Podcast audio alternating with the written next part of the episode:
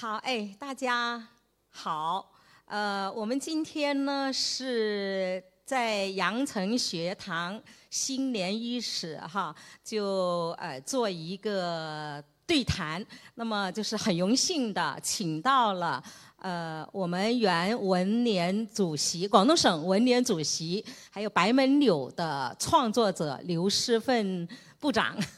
刘世奋主席来谈一下他白门柳的创作的呃主旨、故事，还有他塑造的里面的人物，对在今天对我们的一些启示。那么我是一个研究者，钟小艺是应该是。资深的，或者是最早的研究白门柳的，呃，就是创作的，大概是在呃九九八九九年的时候，我是连续了在当时的《当代文坛报》啊采访过呃刘老师，还有呢就是写了两篇。蛮长的，都冠字的评论。那么今天我们的主题呢是叫“霜叶红于二月花”，就在我们的呃。哎，我说我是一个研究者了，行了，对了，可以了，啊，所以就呃，我们今天就是呃，在二零二二年的一月份，就是春。差不多也是春天了，但是呢，我们为什么就是那个用这么一个题目呢？就想着就是啊，从一九九七年三部曲第一次出版之前的话呢，其实啊，白门柳是分三部哈。之前的话呢是《夕阳芳草》和呃《秋露围城》，那么是写了一本就出一本，那么在啊。九七年的时候呢，是写了呃三本的时候，第一第第一次用三部曲是吧？啊，就呃出版了。那么呢，其实呢，这个作品呢，它的优秀程度在哪里呢？其实三部曲还没写完，他就获了呃茅盾文学奖。那么茅盾文学奖呢，是茅盾先生，就我们我国的一个著名的小说家，是吧？在八一年的时候呢，是啊捐出了二十五万的稿酬，就说啊他年纪大了，但是他很希望呢，我们就是中国的长篇小说，就是啊有一个大的发展，或者是在世界上有。一些就是立足之地，或者是能就是传到啊全世界，所以他在很早刚刚改革开放没多久的1981年，他就拿出了25万的稿酬来设了这么一个茅盾文学奖。那么迄今为止，他也是我们我国哈就是唯一的一个长篇小说奖。那么我们的白门柳呢，是在尚未完成。三部曲的时候，他已经写完两部是吧？啊，他就已经是就是获得了第四届的茅盾文学奖。所以呢，就是今天用了这么一个题目“霜叶红于二月花”，那是我们是觉得他这是一本就是有成为经典的啊作品。经典的可能，或者它甚至已经是经典的作品。那么它不是现在才出版的，但是它的呃优秀的程度或者它的经典性哈，它已经是就是像刘布刚才在下面说的，它已经不年轻了。它不是三月份盛开的鲜花，但是这个霜叶是金霜更好看、更漂亮，或者是啊。更有魅力，所以呢，就说这个用这个大题目是叫“霜叶红于二月花”，它不是红红如二月花，它是红于，就是这个作品的话呢，我们现在从现在来看呢，是越经久越有它的魅力出来了，所以它是就是我们今天所谈的第一个大的题，呃，就是大的应该是。呃，主题吧，哈，他是说这个作品的话呢，是可以作为中国传统优秀文化的，就是进入这么一个中国呃传统优秀文化的殿堂的啊良师益友。所以就下面的话呢，就是就请刘部也说说他就是获奖的情况。你要拿这个。呃，这个小说啊，那我是从啊，这个一九八一年啊开始写，呃，一九八二年吧，那个开始写，从三十六岁呢写到。五十三岁啊，就写了十六年。那么当时嘛，这个开始写的时候呢，啊，这个还没也没想到啊，什么获什么奖了。反正刚写完两部啊，那个那那年嘛，刚好就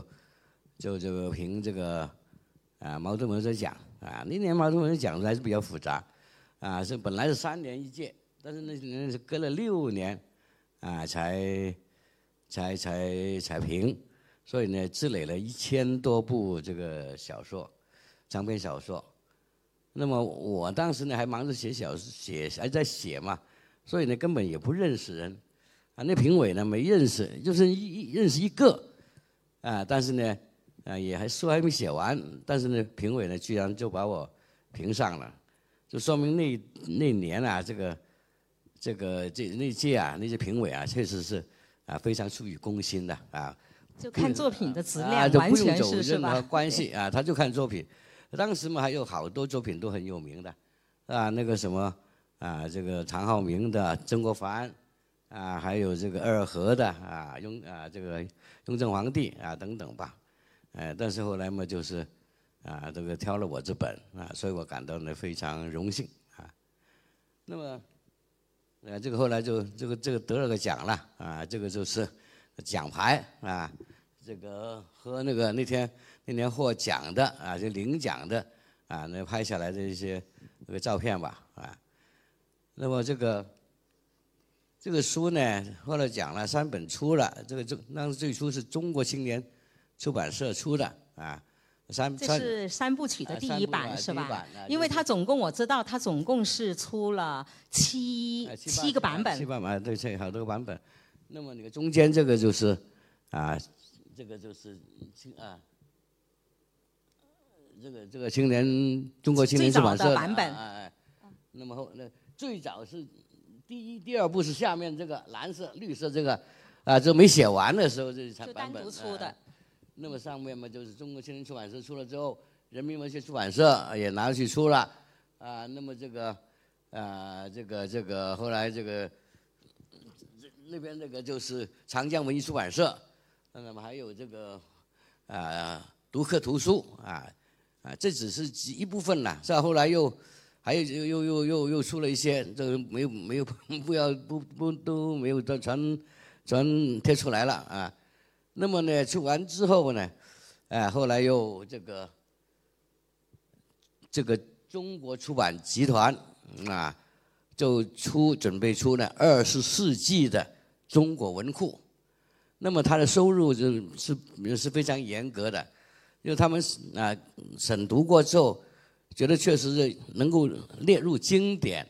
啊这么一个水平的啊才。能列入这个中国青呃中二十世纪一百年了啊这个呃这这个这个中文库，那么它这个这个文中文库呢，实际上并不是光是出小说，是所有著作啊什么政治经济文化啊什么都都整一块啊这个中国文库，那么其中就文学有一块了，那么就把我有幸呢就把我这个选到里面去啊这个嗯呃这就这情情况了。那么这个书得了，啊，我我我 先说我知道的情况好不好？你不啊？这个书呢，就是从一九八几年开始，就是呃出版哈，然后呢，就是前后呢三部曲的话呢是有呃七个版本，那么呢就是前后算起来的呃。作品的畅销量哈，大概是三十多万册。那这个作为长篇小说，啊，那是是很厉害的。所以在当时的话呢，是在其实真的是有点是洛阳纸贵了，就当年的那种情况之下，能出三十多万册哈，因为套而不是册了。啊啊那啊对啊对啊，就是是三三十多万套套，不是册，对对对，因为是三本一套嘛，啊对对吧哈？那要是分开的话就更不止了，因为是啊、呃三部曲哈，所以呢，那么呢就是获奖很除了这个呃就是。哎，茅盾文学奖，我觉得好像其他的奖还有的，那当然是这个是最大的一个奖了，是吧？其他的就是比较就是各个省就是省里面的奖啊，哎，对，那些市里面鲁迅文学奖那些，反正就是基本上，我想当时有的奖的话都已经拿到了，啊、还有呢，就是这个它的呃传播也是呃比较大的，不单止呢就是有电影、有电视剧、有汉剧，还有就是广播，呃，所以。啊，电视台的，还有就是那种讲古仔啊，广州话讲嘅讲古仔啊，那種誒、呃、長篇嘅连载讲古仔，是吧？这一些我我们当时的话呢，都是就是知道这种盛况的，所以我想就是呃这本书今天再拿出来就是重温，我觉得是非常有就是历史的意义和现实的意义，所以下面我想就是看看听听。呃，刘步的话呢，是为什么就是在八八十年代开始啊，他在三十七岁的壮年就开始写那个《白门柳》，而且呢，也跟大家可能就是呃普及一下哈，为什么叫白门柳？我知道的话呢，可能是当时的话呢是南京的别称，就是叫白门。那么南京的有两种树的话呢是非常出名的，一个呢就是这个白门柳的柳，第二个呢就是后后来一点就是近就是那个近代以后哈，就是梧桐是吧？所以就是我就很想知道呢，就是呃刘步当年的话，为什么有这么有底气？在八十年代，在我们改革开放刚刚开始百废待兴的时候，哈，就开始就说写这个长篇，因为我我也知道，就是啊、刘步是在中国传统文化这一方面呢，是啊、非常有家学渊源的。就是他的令尊吧，哈，对，啊、刘一生就唐诗宋词很多小杂，我想是啊、陪着一代又一代人的成长，我想起码三四代人，我们都受你父亲的那种唐诗宋词的哈那种文化熏陶的，所以我想就是从这一方面来说呢，就是这里面肯定有很多好听的故事。所以这 下面就请刘步说一说，他为什么就是在八十年代在他的壮年啊，就写这一个白门柳，而且为什么是把就是从岭南写到江南，这个是蛮有趣的一个地理空间和时间空间的一种柳结，所以就是这里面我想应该是有很多的故事。那么我当时的话呢，也听刘步说了一些，但是我想就是在今天当着我们的那个听众，我想就是再回忆当年哈，是挺有意思的。呃，其实呢，我呢，呃，写这个写起小说来呢，是一个非常偶然的事情。因为呢，我以前啊，在写小说之前，这个长篇小说之前，我并没有怎么写过小说，甚至认为我自己是不能写小说的。啊，因为呢，一个啊，我呢这个生活不是很复杂啊，没有那么多啊这个传奇式的经验啊，生活经验。那么多故事，啊，同时呢，我更多呢，当时呢写点诗歌啊、散文啊，更多是注重个人情感的抒发，啊，去这个用小说的形式去反表现这个社会的啊百态啊各种人等啊，我当时也没有什么太多的思想准备，那么实际上呢是一个很偶然的机会，啊，这个有一年就去那个有一年啊，就八十年代、八零年、八一年吧。就跟随我们的宣传部啊一位副部长啊去广西桂平啊出席一个太平天国的学术讨论会。那么在船上，那么就认识啊中国文联出版公司的啊一个那一个副总编辑叫邢福元。那么船上跟他聊起来呢，哎，他就觉得那他本身呢在说在在那当时是抓这个长篇历史小说的啊，什么凌厉的幸运草啊，啊，这都都都都他在那个抓。那么聊起来，觉得我这个呢，啊，对历史嘛，啊，有点看，有点认识，啊，也有兴趣，啊，在古代古典文化嘛，也有点积累。那么建议我这个写小说了，写个小说吧，呃，那么他说你写怎么写什么题材，写多长啊，都随你自己啊，不给你干预。那么这一个这么一个提议呢，就啊都聊起我的哈哈这么一种兴趣了，哎。那么，因为这个长篇小说，毕竟你这花了很多功夫写，啊，写出来还没有婆家，那是那那是很很 难办的。对对对。嗯嗯。结果呢，他就那就回去写了来写，那么就写了啊，就就因为呢，至于为什么写这个题材啊，怎么考虑，我想呢，我们第二个部分那我们才聊啊，今天就聊点这个这个情况历史，好不好？对，结果呢，就回来啊，回来呢就开始写啊，就定了个这么个题材吧，啊，定这个，但是决定写之后呢，就碰到一个很为难的情况，因为我呢当时在啊省委宣传部工作，那么你要写长篇小说，那要不用非得要全力以赴啊啊埋头进去啊才能完成得了，但宣传部这个工作你知道，整天上班没法写了。啊，结果呢，就当时就提出一个，就想离开啊，这个宣宣传部，啊，到一个能写小说的地方。当时想写到呢，就钟老师现在这个单位，这个啊文学研究所，那么还打了报告啊，这个要求这个调离啊，正正儿八经打了报告。那么我们的那当时这个老部长啊，就陈月平同志啊，那个老革命，哎。他们他们呢，他就很还是重视。说了我这报告呢，专门在部会上呢研究了一下，就找个副部长跟我谈，说呢你这个呃，现在我们宣传部啊，能写点东西人不是太多，还是不够。那你呢就不要走了啊，但是你写小说，我也要支持，我们也要支持。这样吧，给你一个特殊政策啊，没事你在家里写，有事就回来。回来做啊，那么给我这么个特殊政策，啊，那时候那那那当年是可以的，现在可能不可能有这样的政策，啊，那个结果这个当老革命他就是不及格啊，从这实际出发，那么这个政策他提出来之后啊，难得的时候他退了，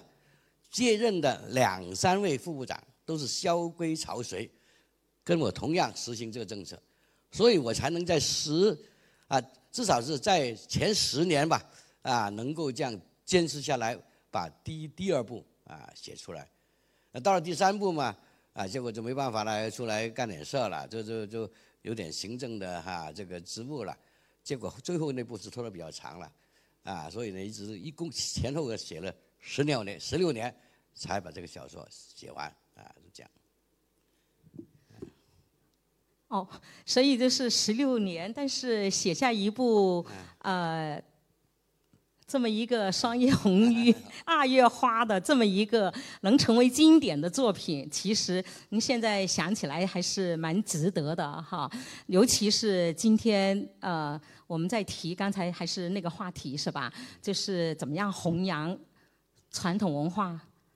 优秀的中国的传统文化，怎么样文化自信。那么我想就是那个，我们今天来重温这个作品的话，这一方面这是在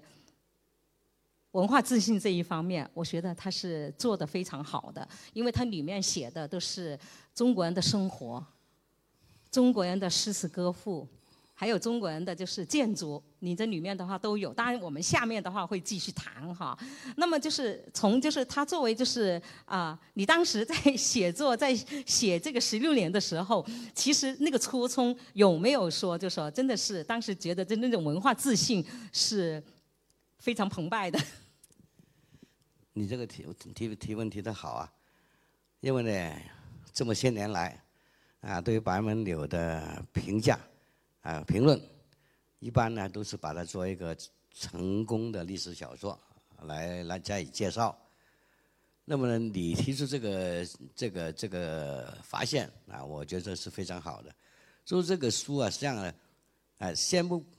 先不是做把它作为一个啊这个这个小说创作，而撇开这个话题而言，那实际上呢，对于传统文化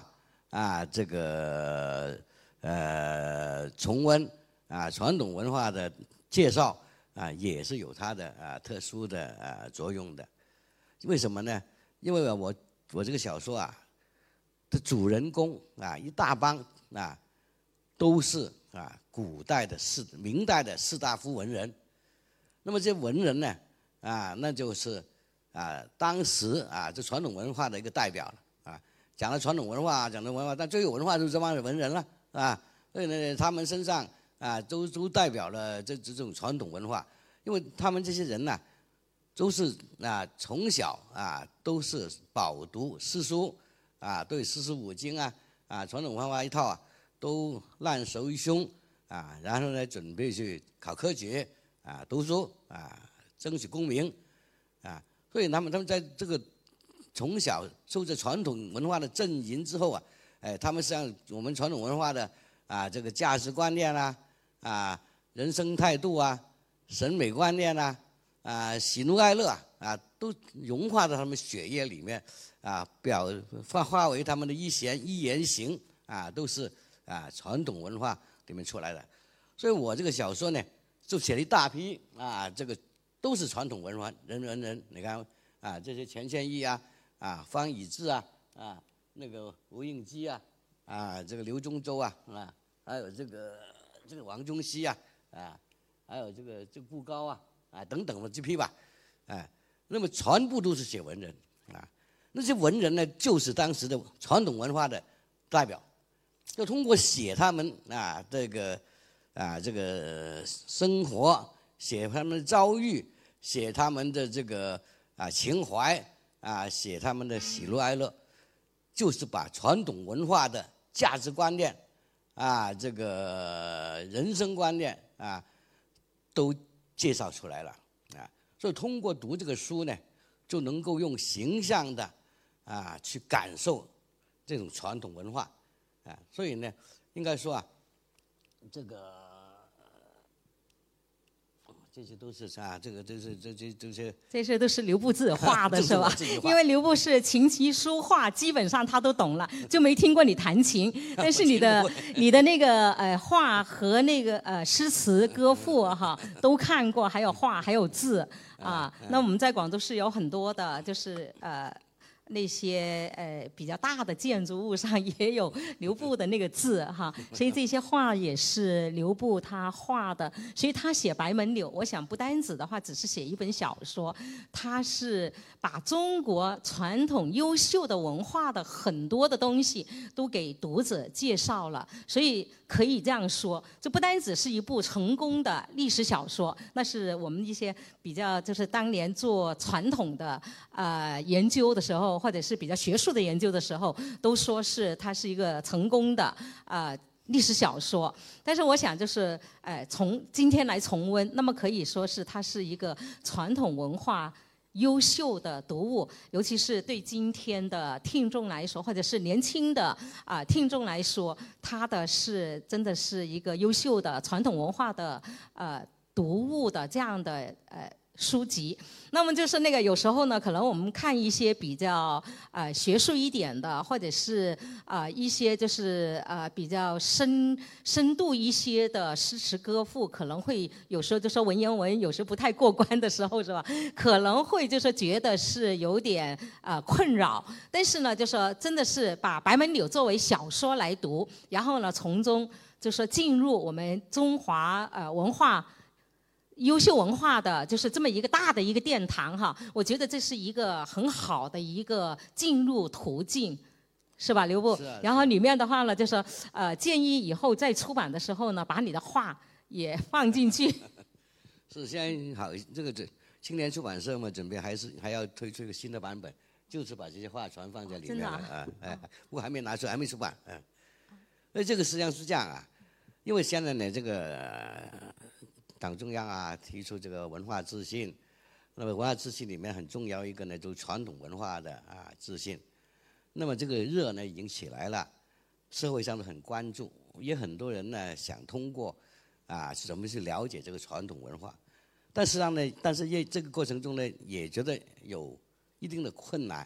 啊，为什么呢？因为传统文化东西呢，就还是毕竟是古典的东西，是吧？四书五经，啊，什么这个这个啊，《史记》《汉书》啊，《资治通鉴》等等，那直接动读它那个，当然能够就传统文化了，是吧？哎，但是呢，你一下子进入呢，也有很多读者会觉得，哎呦，这个很深奥啊，不好办。那么呢，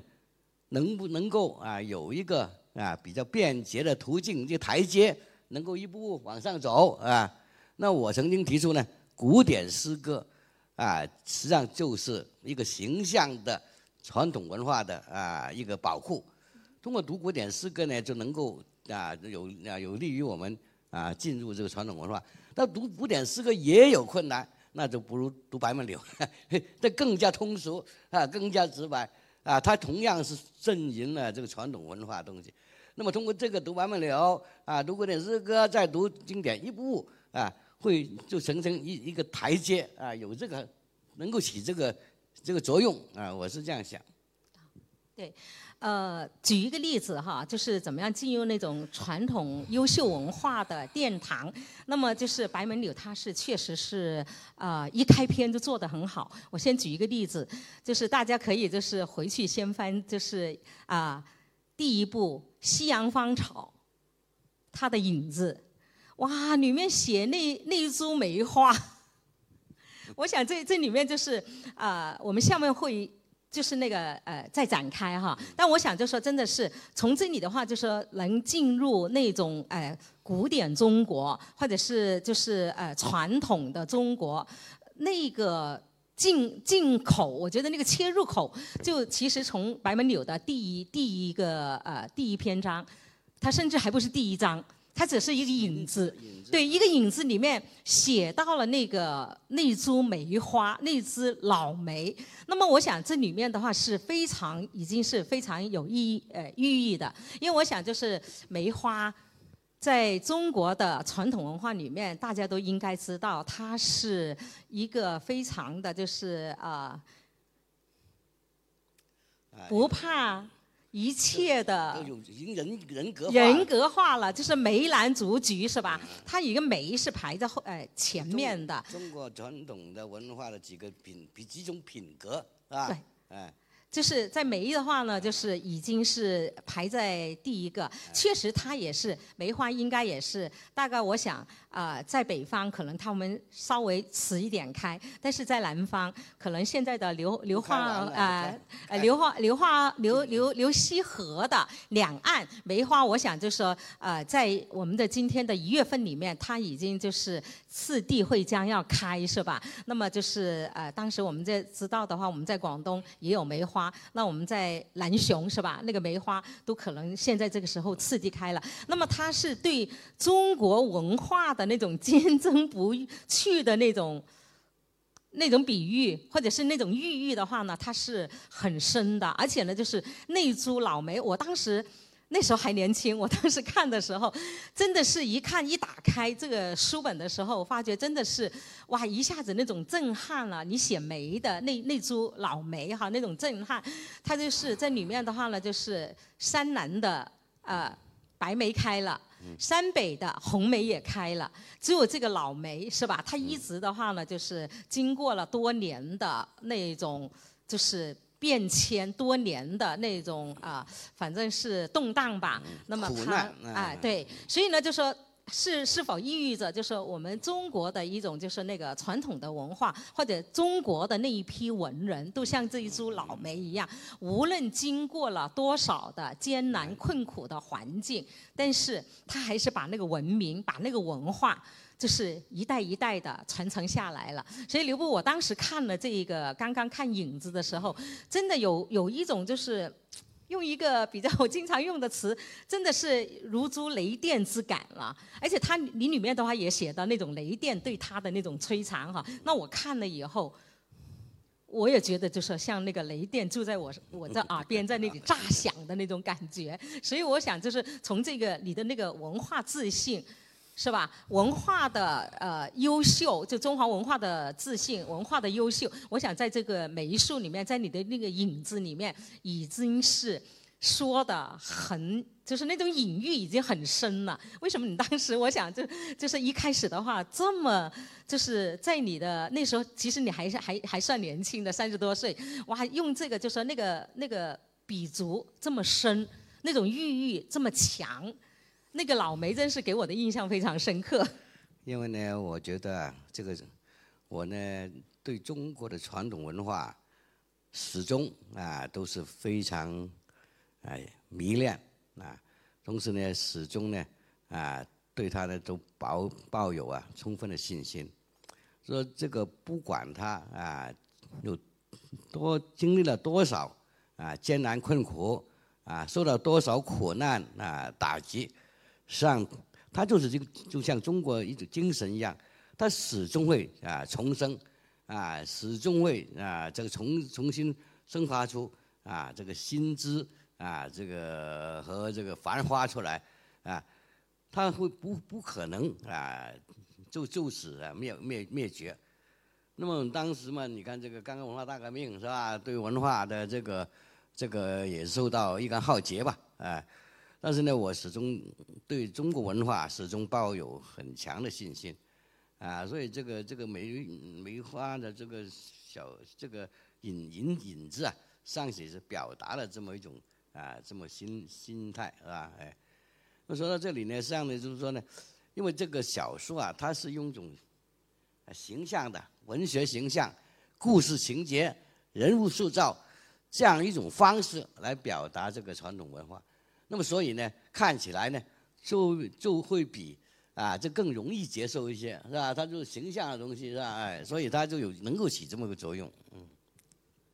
对，就是还是那株梅花，我还还想就是再说一下这一株梅花。那么他当时是用呃，不是用很啊优美的文字。来就是那个或者是很诗化的语言哈，来写这一株梅花。这梅花的话呢，它是后来呢，就是它已经是奄奄一息了。但是呢，就是突然有一个女人。就是旅途的旅啊，有一个对啊，有一个呃旅行者，那么不知从何而来，也不知道他会从从何而去哈。那么他刚好呢，就是有一天他走到了这一株梅花的前面，然后看到他也很震撼，这个女人也很震撼，所以呢，他就坐在他的身边，跟他说了很多很多的话。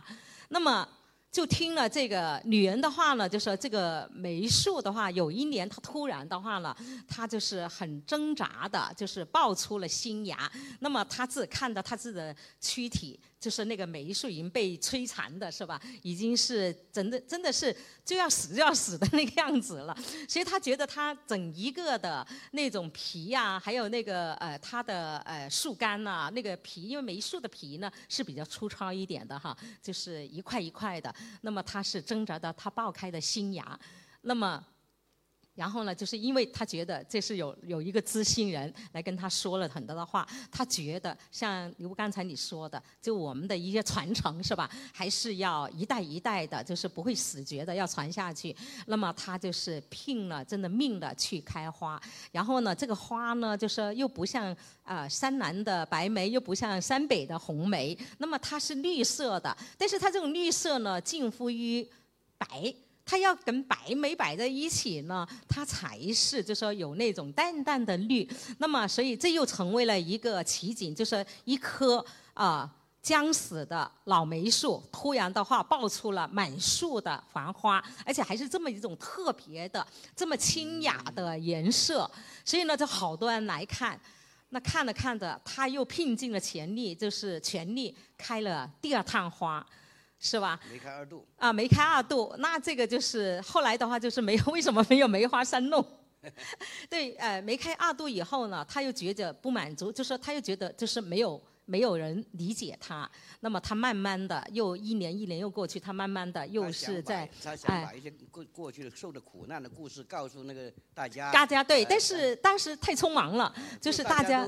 已经就是对这种只是对成功啊表表达这么这个倾倾倒啊都不愿意听那些啊他的苦难的故事，对结果他很失望了，结果就死了。对，但是呢，后来又有一个传说，其实他还是还是在开花，就有心人。那么就说我在想，就是他前面已经有一个有心人哈，就是让他就是梅开二度。那么就说现在接下来的这个是不是？刘布你是有心人，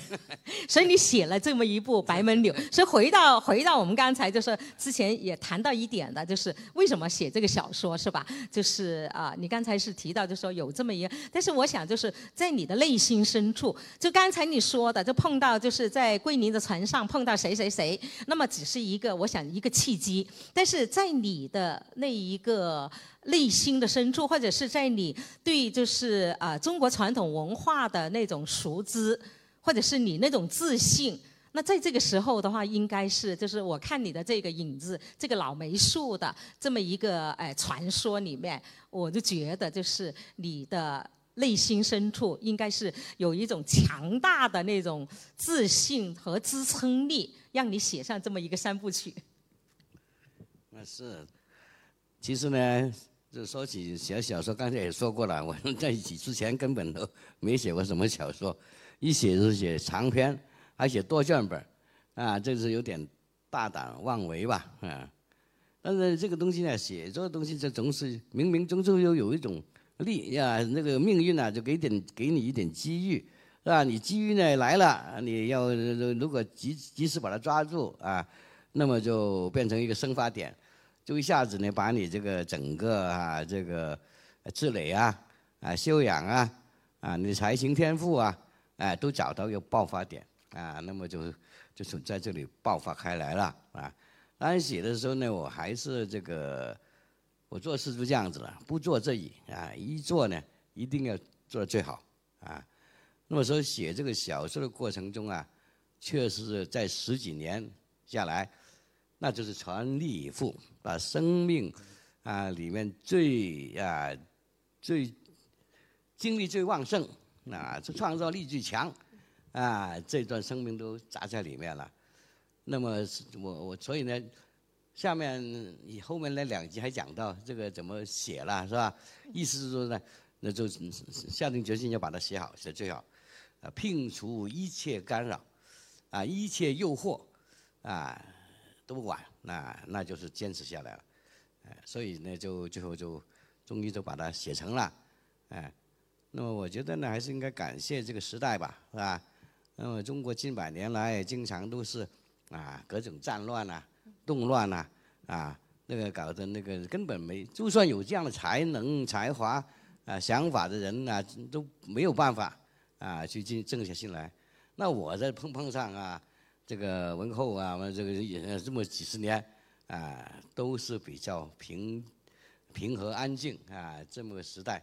那么就抓紧就把它完成了。中间真的是一直的话就一往无前，中间的话有没有一些故事啊，或者是有一些时间段了，就总觉得就是哎呀，会不会有有有一些那当然了 困，扰的时时时段？当时呢，因为刚刚改革开放不久，所以整个社会啊还没有不没有进入市场经济时代，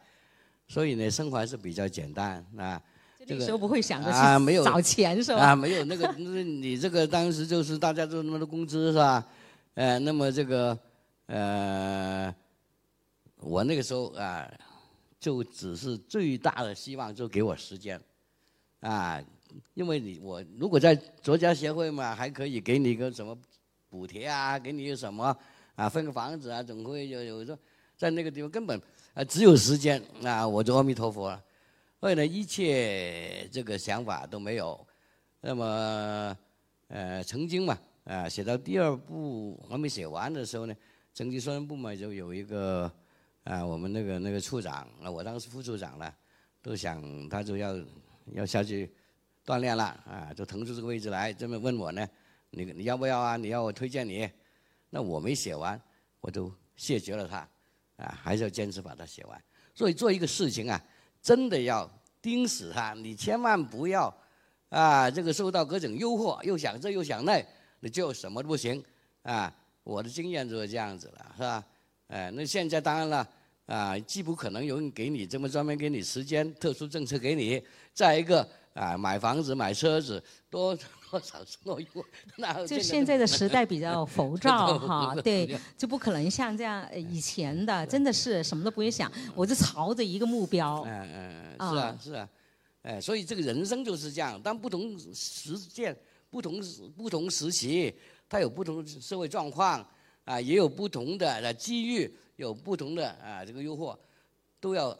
但是呢，不管怎么样，你要认准一个目标，你就坚持把它做到底，做成功再说啊！不要受很多这个这个干扰，嗯，反正你就结果很多人都是也是很聪明啊，但是呢，这个舍不得，那个舍不得啊，结果到最后什么都抓不住啊！这个是我的一个经验教训了。